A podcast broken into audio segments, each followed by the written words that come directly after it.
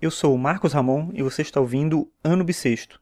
Hoje é quarta-feira, dia 6 de julho de 2016, e esse é o episódio 188 do podcast. E hoje eu vou falar sobre um trabalho colaborativo de arte contemporânea de dois artistas, chamados Peter Fishley, um deles, e o outro David Weiss. Esse trabalho se chama How to Work Better, como trabalhar melhor, numa tradução bem literal. É um trabalho de 1991 e ele está ou esteve exposto no Guggenheim Museum e tem um site dedicado a esse trabalho. Dentro do site do museu, mais geral, tem um site dedicado a esse trabalho específico, né? How to Work Better. Então, é um conjunto de fotografias, de desenhos, de esculturas, de instalações com esse tema do trabalho. Então, eles fazem uma série de reflexões, digamos assim, bem no contexto da arte contemporânea, reflexões que não são diretivas, né? Então eles não estão dizendo para você agora veja isso, agora veja aquilo, mas são visões, digamos assim, do mundo do trabalho.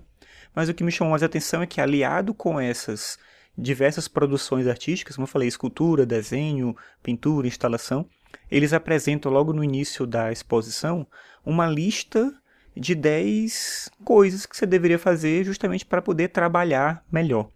Então essa lista eu vou fazer, né, apresentar aqui essa lista do como trabalhar melhor, que eu acho que ela é bem interessante como uma reflexão barra crítica do mundo contemporâneo, da ideia de trabalho, da ideia de acesso aos meios produtivos de maneira mais geral, sim. Então, a lista deles é a seguinte: 1. Um, faça uma coisa de cada vez. 2. Conheça o problema. 3. Aprenda a ouvir. 4. Aprenda a fazer perguntas. 5. Distinga o razoável do absurdo. 6. Aceite a mudança como inevitável. 7. Admita seus erros. 8. Fale de maneira simples. 9. Fique calmo. 10. Sorria.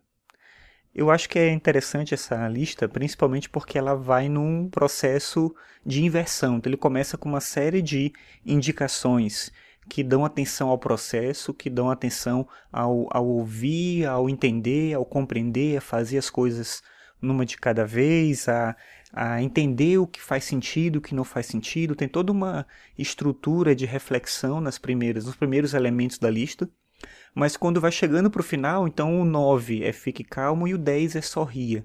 E essa ideia do sorrir é um exemplo máximo assim, do trabalho alienado, da pessoa que não entende o que está fazendo, que não sabe por que está fazendo, mas ela tem que sorrir porque o chefe está olhando, porque o cliente precisa ser bem atendido, porque o cliente sempre tem razão. Então, no final, meio que se elimina toda a ideia de pensar o processo do próprio trabalho.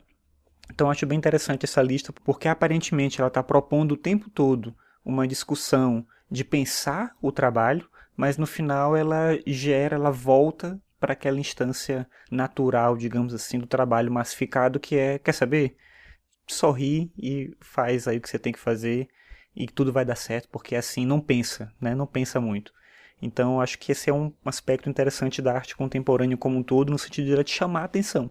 Talvez muitas pessoas não achem isso chamativo, elas só vejam essa lista como uma lista padrão de coisas que você deve fazer para trabalhar melhor mas eu interpreto meio assim como uma, uma crítica e uma ponderação sobre as circunstâncias terríveis do trabalho massificado em que todo mundo está envolvido hoje em dia. Você tem que ganhar dinheiro, você tem que pagar a conta de luz, tem que pagar o aluguel, você tem que pagar, sei lá, sua previdência privada, você tem que fazer coisas.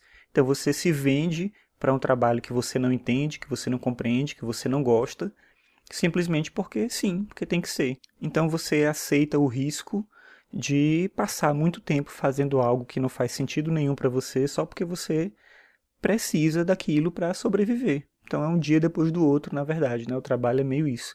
Claro que eu estou generalizando, tem pessoas que tiveram a sorte de conseguir fazer exatamente aquilo que elas querem, e aí elas conseguem, obviamente, ter um nível de pensamento positivo, crítico sobre o que elas fazem, mas essa não é certamente a dinâmica da vida da maioria das pessoas. A maioria das pessoas simplesmente tem que parar de pensar e sorrir.